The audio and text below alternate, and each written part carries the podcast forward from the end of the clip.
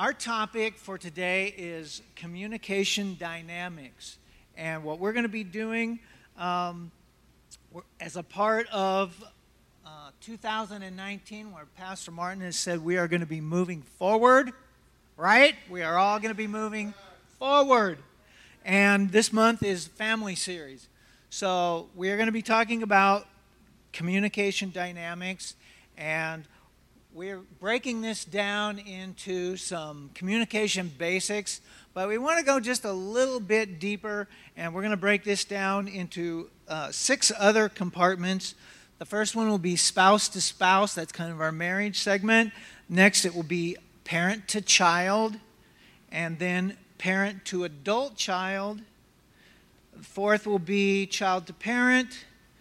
Fifth will be adult child to parent. And then lastly we'll be sibling to sibling.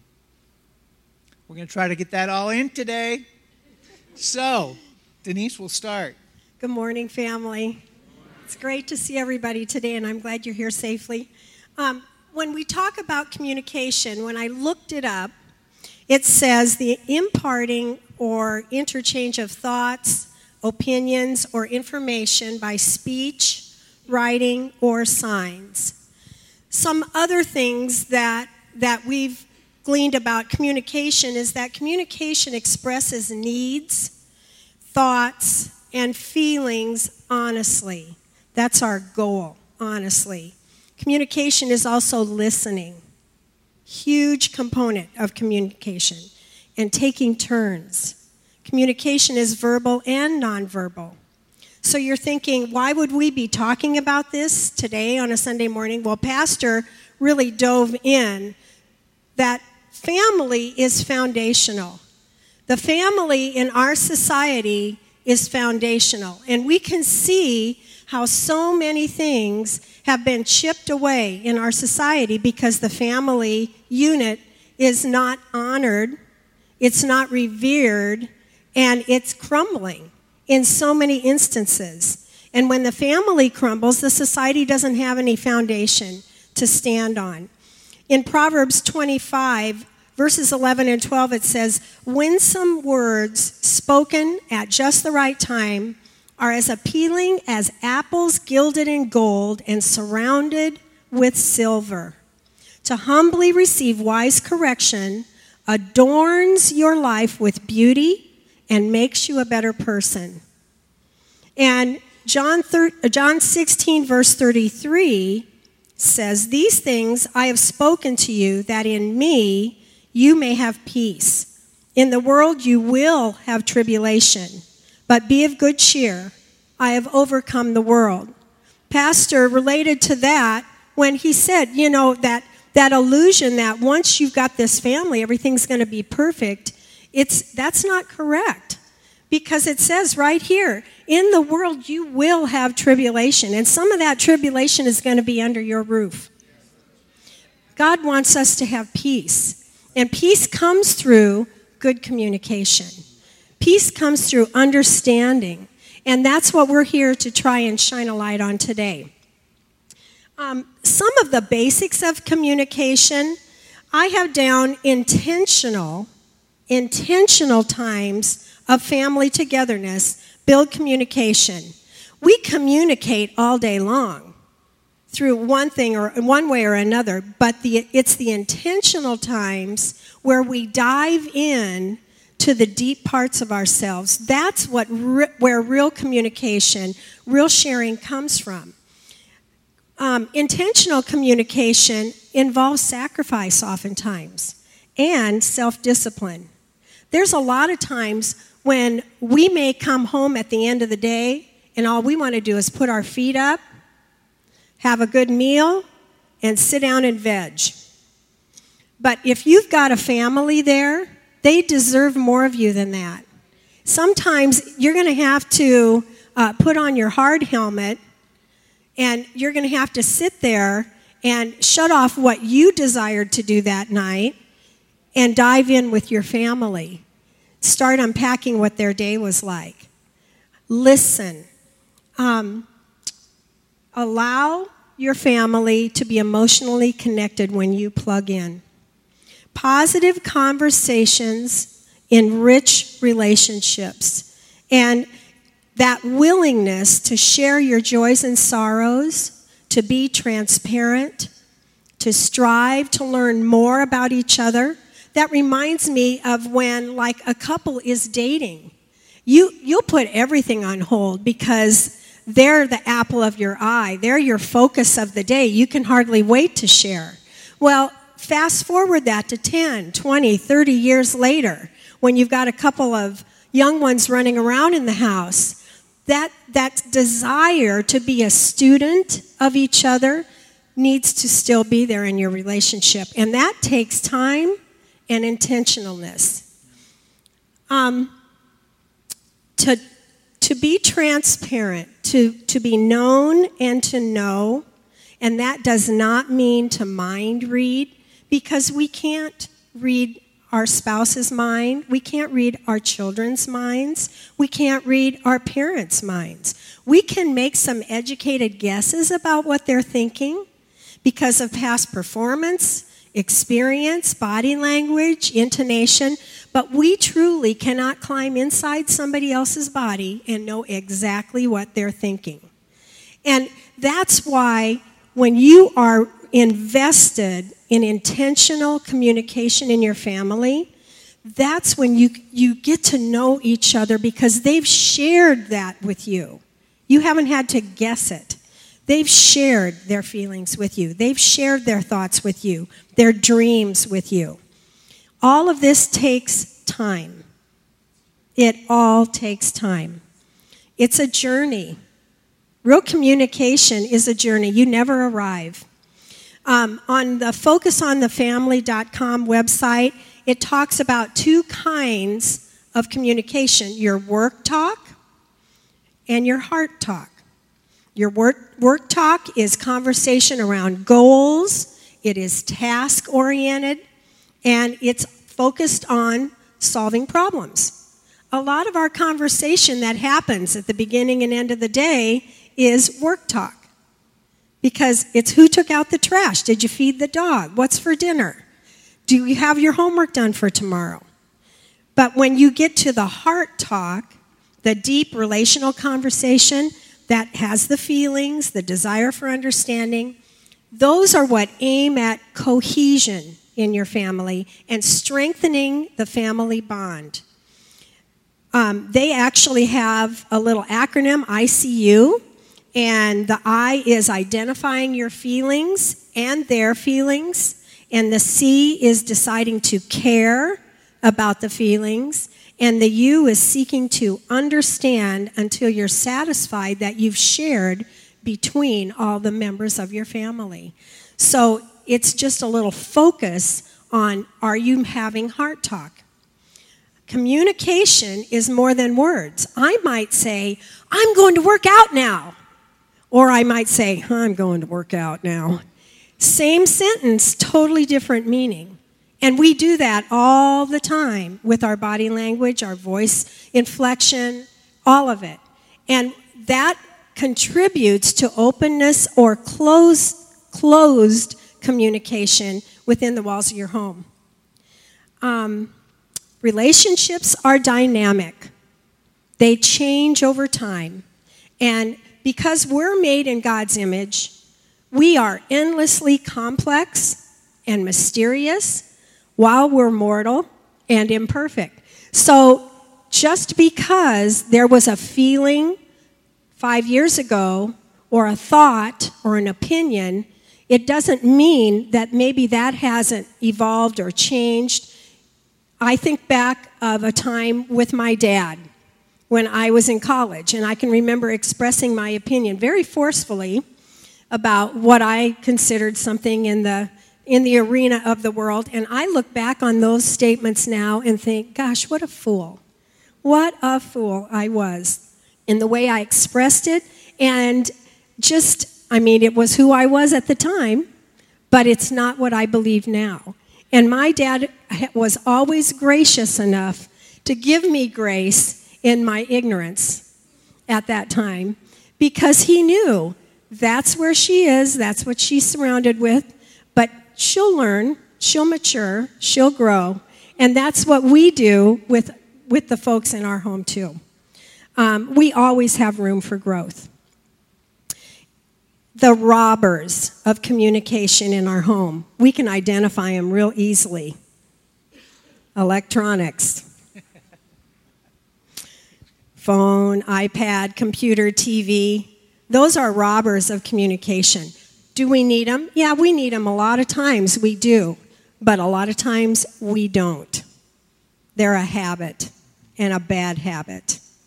And we train up a child, we also need to train up ourselves to get some self control with those electronics because they are robbing our families blind. They're robbing our relationships. They're trying to shape what our families look like, how our families think.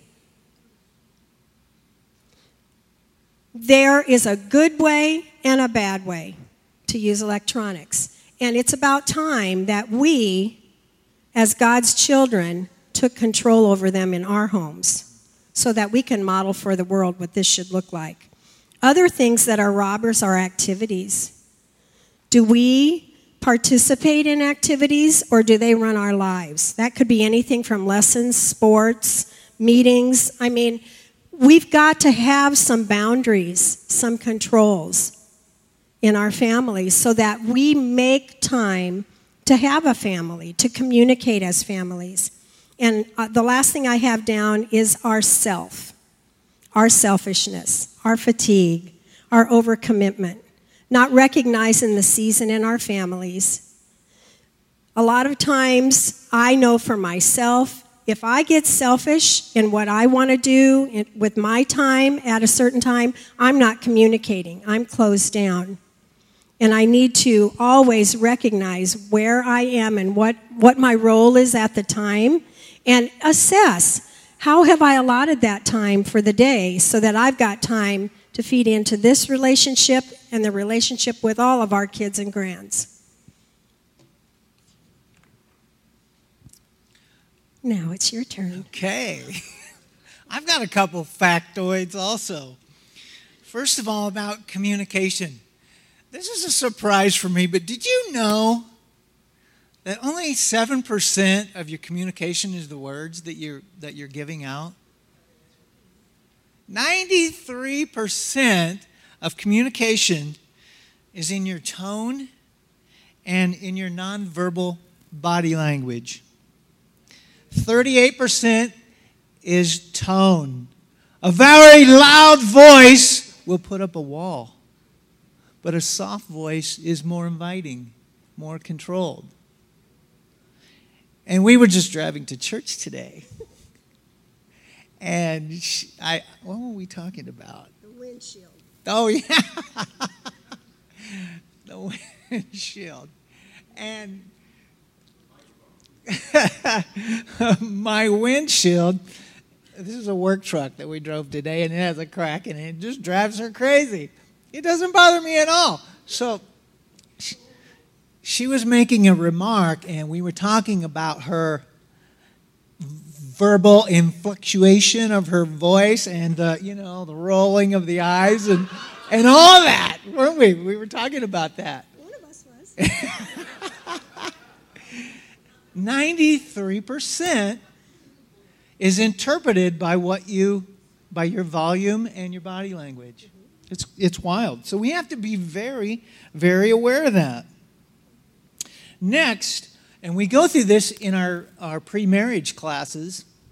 Uh, there's five levels of communication, and I'm to, I'll try to make this really short, but where we want to be is we want to operate at level one and two. But there, there is five, and I'll start with, with level five. It's called cliche conversation.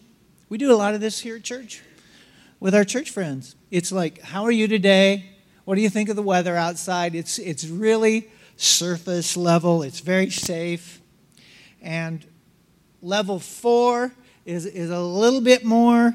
It's talking about uh, facts, and you report facts about someone else, but you don't really add your personal feelings to what you're talking about. So it, it again is still surface level and very safe. And then level three, we start to involve ourselves a little bit. It talks about interjecting your ideas and your judgments, and there's a little bit of risk involved here. Level two, and like I said, level number one is where we want to be. Level two is where you start expressing your feelings and your emotions. You share uh, how you feel about facts, how you feel about certain situations, and you begin to put out a risk of people buying into or agreeing with your ideas and your decisions. And um, lastly, is, is level one, where you have complete emotional and personal communication. And this is where you're really talking about deep subjects. You're open, you're honest. This is how I truly feel about this for whatever reason. And it's the highest risk level, it's the risk of, of being rejected. But level one and level two is really, especially in, in marriage, but in, in your family as well, uh, really it's best to operate at level, level one and level two. And why persons respond at level five and level four is usually because they don't know the other person that well and they don't want confrontation. And why do people operate at level two and level one? It's because they, they typically feel uh, accepted and they, and they feel safe. When they're talking about what's coming from their heart. Anything else on the basics of communication? That's very broad and covers a, uh, most things. The first uh, breakout area is spouse to spouse. And communication is to marriage what blood is to life. It is it is that important. Denise and I talked to a lot of married folks, and those that are having the biggest challenges are those that struggle with their communication. When we get married, we think that we're going to, uh, that love will carry us through everything, and it doesn't really take us very far. It takes a lot of work, and especially work in the area of communication. As Denise said, when you're dating, everything is deep. You want to know a lot about that other person. But when you get married, you'll be surprised. It, it becomes a lot of work to communicate well. In marriage, words and communication can wound or they can give deep healing. They can destroy or they can build up. Communication is the most important vehicle in our marriage relationship that will establish spiritual, emotional, mental, and practical oneness. I'm communicating. yes, she is. and we're partners. You know what? I'm not offended when she helps me out. I really appreciate it. I appreciate when she will undergird me when I when there's an area that I need help in, uh, most of the time, I think. Isn't that right? Yeah. Well, yeah. and you communicate it if you don't appreciate it. Oh, I but, do. I mean, not in a bad way. Yeah. Okay, cool. Another thing that's important in marriage is for men to properly communicate with their wife, understanding that women are made differently than we are. Typically, women want full communication, they want the full story. I know for me, I'm kind of a bullet point kind of guy. I'll just give you the, the uh, highlights. And that's typically not good enough for her. If we have some a friend that has a baby, I'm fortunate if I can remember the baby's name. And I feel pretty good if I if I can make it home and remember that. Do you think that's the last question she has for me?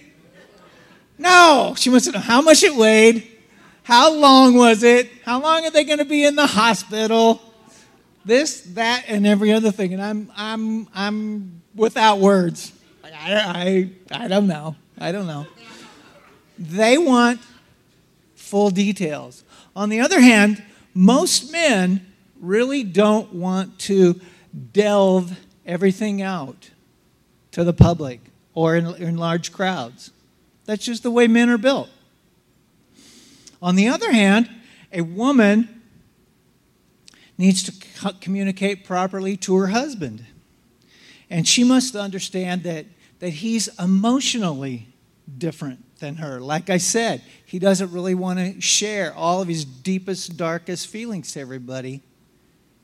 Whereas women, they're, they're more chatty than we are, typically. There are, there are five keys to communication in marriage, and I got this from the book that is in the marketplace. It's called Marriage on the Rock by Jimmy and Karen Evans. It is a great read. If you listened to Vanessa Nakwacha the other night, she said, I believe she said, successful people read a lot because they want to know a lot and they want to learn a lot. So they continually invest in their education, whether it's reading, listening, or whatever it may be. That is a great read. And it will help any marriage a marriage that is in trouble, a marriage that is very good, and everyone in between. Anyway, five keys to communication in marriage. Number one is mutual concern or caring. To have mutual concern or caring. Spouses know that you care about them when you, and, and I'm going to give you seven more, seven more things under mutual concern. First of all, when you use eye contact. When you're talking to your spouse, look them in the eye. Not in a staring, glaring way, but just maintaining eye contact. Uh, wandering eyes can give you wandering thoughts and, and get you off track. Secondly, affection and body language. Show affection. Show affection to your spouse. Third, countenance. It's the look on your face is important. Number four, voice level and tone. We talked a little bit about that. Number five, frequency of contact, touch, hug. Number six, attitude toward serving and pleasing. If you are married, you really need to understand this concept. If you will serve your spouse more than you serve yourself, you will not believe the results that will come, the positive results that will come your way. It is a fact. It works, and it's powerful. He said this morning, we were getting ready, and he comes in, he said, uh, How do I look? or something. And he had just come in from shoveling the driveway. And I said, You look great. And he goes, that's a lie. Well, no, I mean, that's not the whole truth or something. And I said, stretching, That's stretching, stretching. the, yeah, stretching. and I said, No, that is a true statement. You look like a husband that just shoveled the driveway for his wife. And that's beautiful to me because I did not have to pick up a shovel. Can I get a witness? Thank you. Lastly, in number seven, sensitive to inner needs, hurts, and desires. When we are concerned about what is important to our spouse, it shows that we really care. So, when, when you'll put all seven of these points together that I just gave, it shows that you are mutually concerned and you care about your spouse. Number two is intellectual devotion, and that's called listening. As Denise mentioned, there's a difference between hearing and listening. Hearing is a function of your ear. Listening is when you take in those words and you interpret what's going on. And you interpret with full listening, not planning your response as they're talking. So that the absolute moment they get done, poof, you're in there with your opinion. And interrupting also is a, is a, is a, another one that is a listening robber.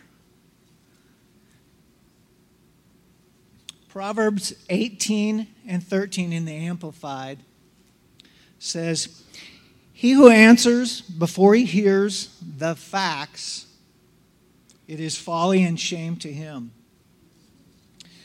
Number three is authentic verbal affirmation and praise. Denise reminded me of the word authentic. You know, I hear I hear a lot of people say, oh, "I love you, babe," or "I love this, I love that," and it just it just becomes to me a repetitive thing that I wonder how sincere it is. Is it repetition or is it sincere? Maybe it is sincere, but it needs to be authentic. Is where I'm going with this, um, and and through praise. You know, when we praise God, He He surrounds us and embraces us, and people are no different. We are built the same way. We feed off of positive praise, and heavy criticism works the opposite way.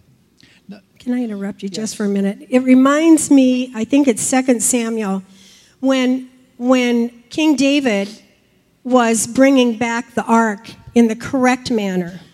And he was I mean, they took six steps and sacrificed and praised, and that took six more steps and sacrificed and praised. And he's dancing and leaping in the, just the ephod. And he comes within eyesight of the castle, and his wife, Michal,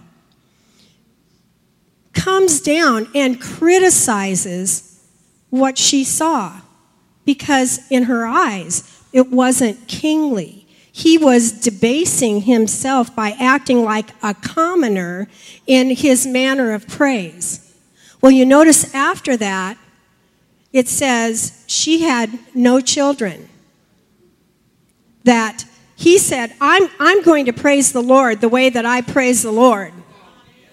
Because he is Lord. And I mean, there, you weren't going to stop David from praising the Lord. Criticism has deep, deep roots and lasting effects. And the way we criticize um, needs a lot of examination. Because a lot of times, before we open our mouths to criticize somebody else, we should look at ourselves first. That's good. That's good. Number four in our five keys to communication in marriage is uh, loving confrontation, speaking truth in love, in Proverbs 3 3 to 4, it says, Do not let mercy and kindness and truth leave you. Instead, let these qualities define you.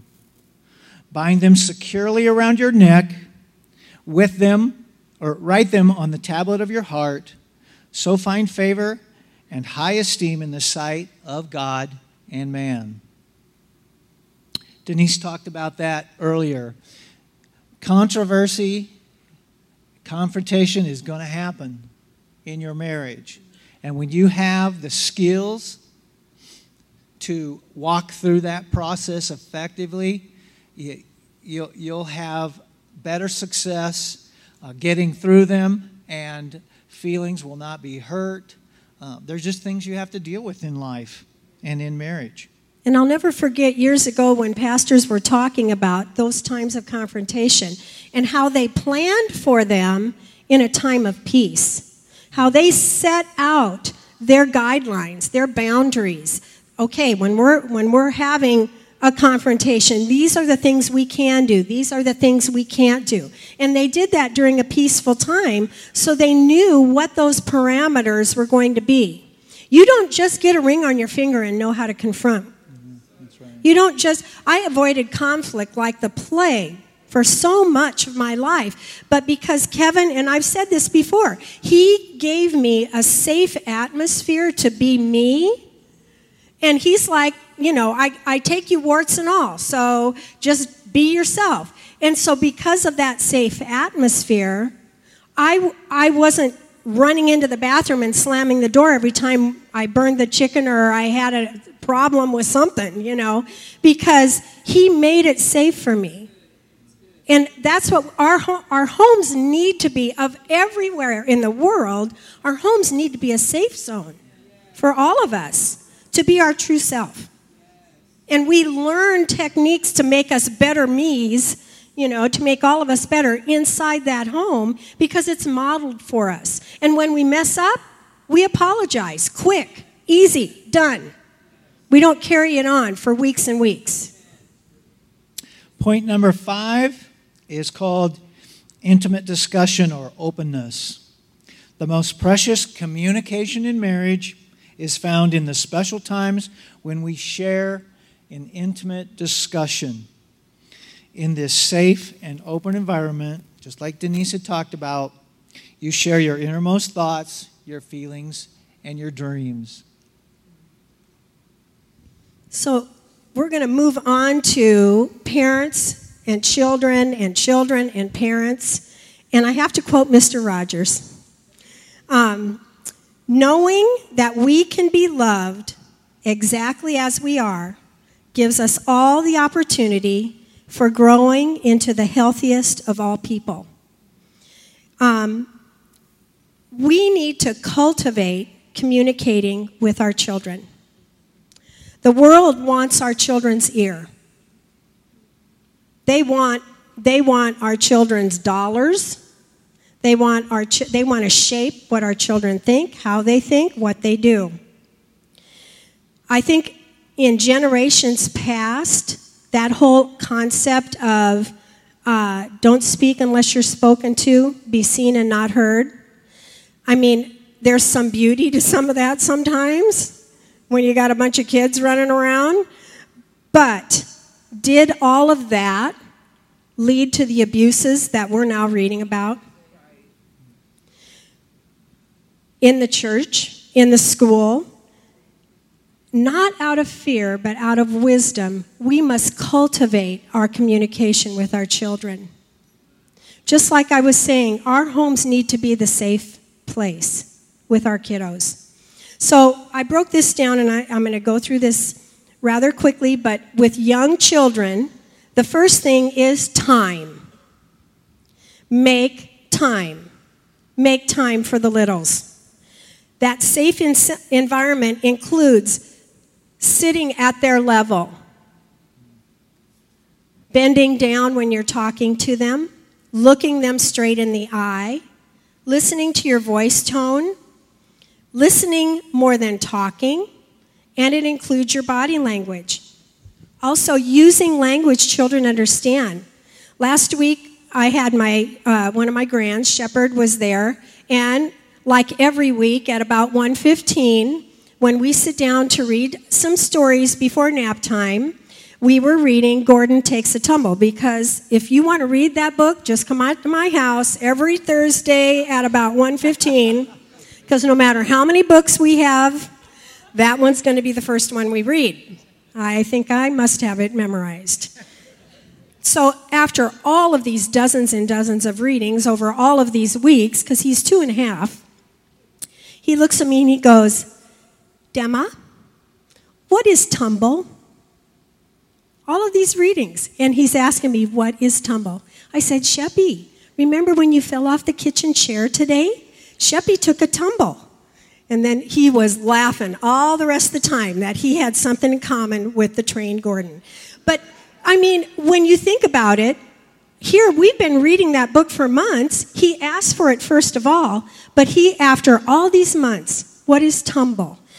So many times when we talk with children, we're using words that they don't have a clue what we're saying.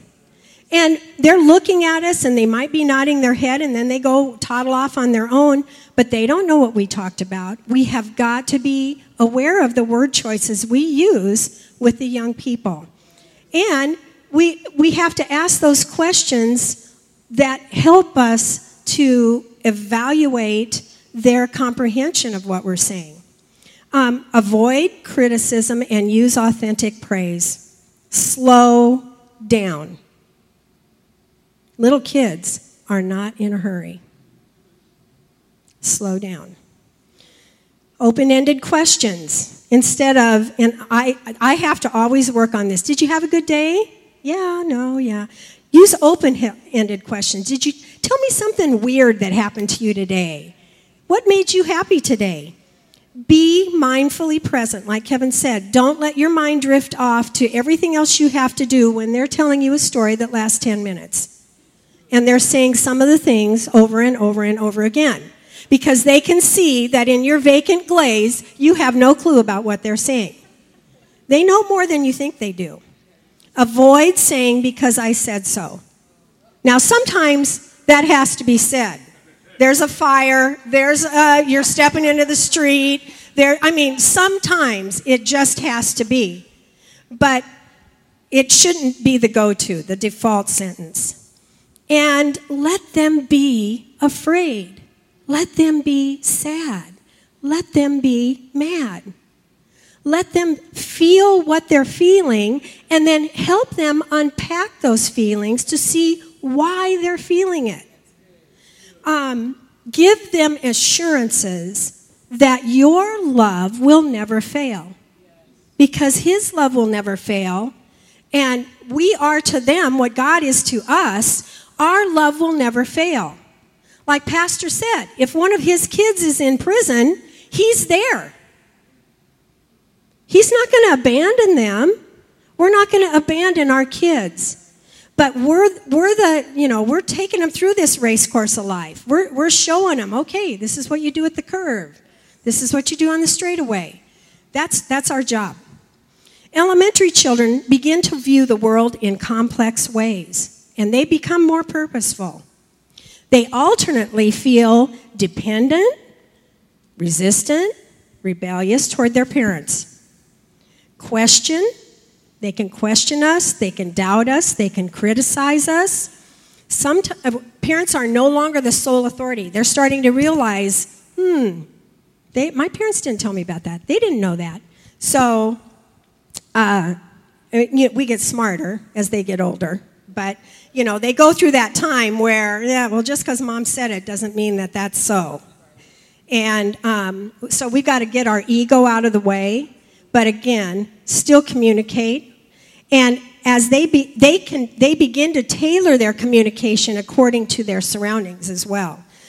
They sometimes become way more private in their thoughts and um, have a more sophisticated sense of humor we incorporate that in communicating with them.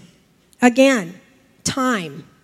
Spending time with our kids. Activities can take over during this time when they're in grade school. You can start to have too many things scheduled so that you don't have time to sit around the table and have dinner with no devices, by the way. You know, I mean, it's all these little things that chip, chip, chip away until we're eating in front of the television. We're not all sitting down together at the same time because, oh, well, then we'd have to give this up or it wouldn't be quite convenient. You have to make intentional choices to have your family together. Intentional choices. And some of them hurt. But they're gonna, you're going to reap great rewards when you do.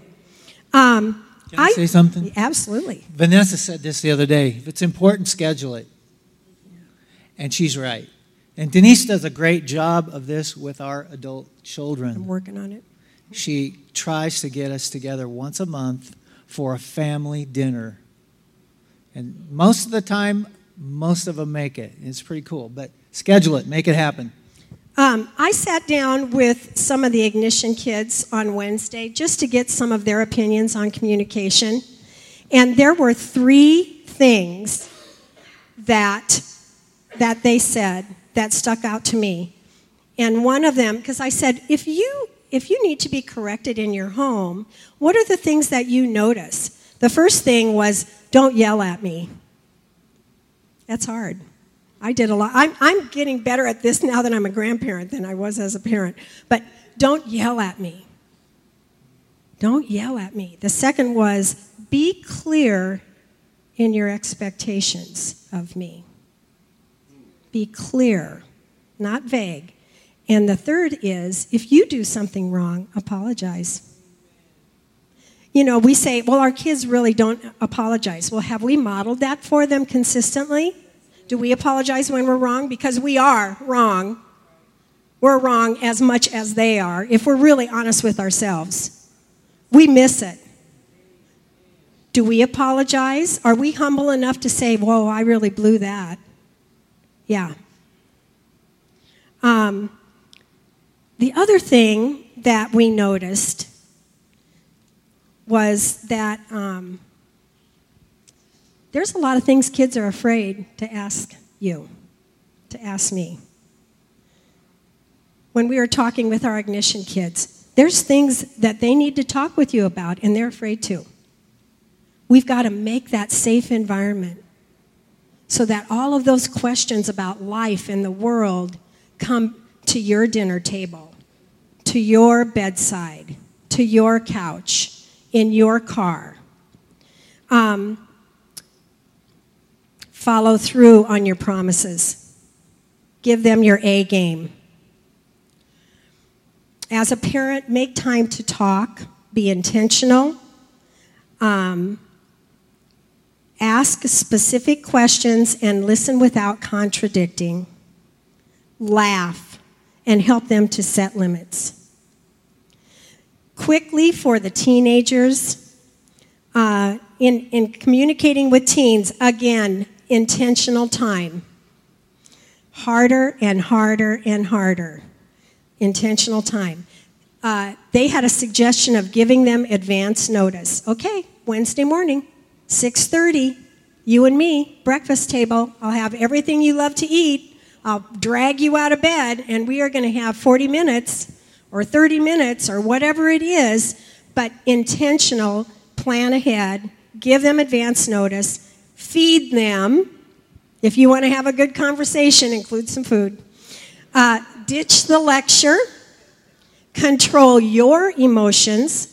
So, whatever they say, you're going to listen to it. You, you see hard hats here, put one on. Uh, one other suggestion is schedule a time to walk while you talk. Sometimes that walking next to, instead of looking them in the eye, is what your teenager needs to be able to tell you what's really down in the bottom that they have been struggling to get out. Walk side by side. Give them physical examples of your expectations, not just a vague clean your room. Sometimes you have to specifically spell it out. Reassure them that you're on their side. Allow them time to process and follow up, and don't give up. Proverbs 25, verse 15 in the Message Bible says, Patient persistence pierces through indifference, gently, gentle speech breaks down rigid defenses.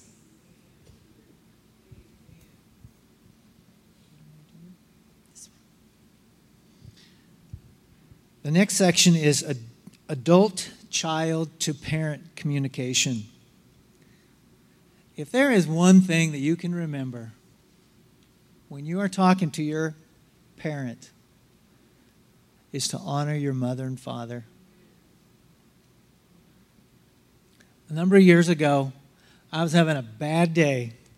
And My mother, my mother, can, she can be pretty strong with her words and whatnot. And I was a little bit uh, to my limit. So I was sharing with Pastor Martin. And I'm like, oh man, my mother, she's just kind of driving me crazy. He looked at me and said, I would trade places with you in a heartbeat. I lost my parents when I was 11 years old.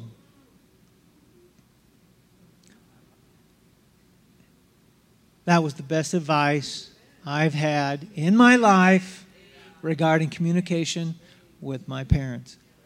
Just honor them. Honor them, take the high road in every situation. They grew up in a different generation. My kids have grown up in a different generation than I have. And I don't want to be a crabby old man. I don't. I don't want to be a crabby old man. I don't.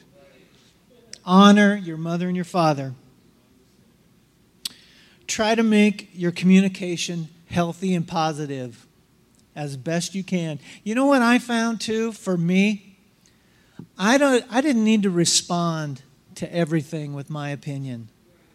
Sometimes my opinion didn't need to be heard.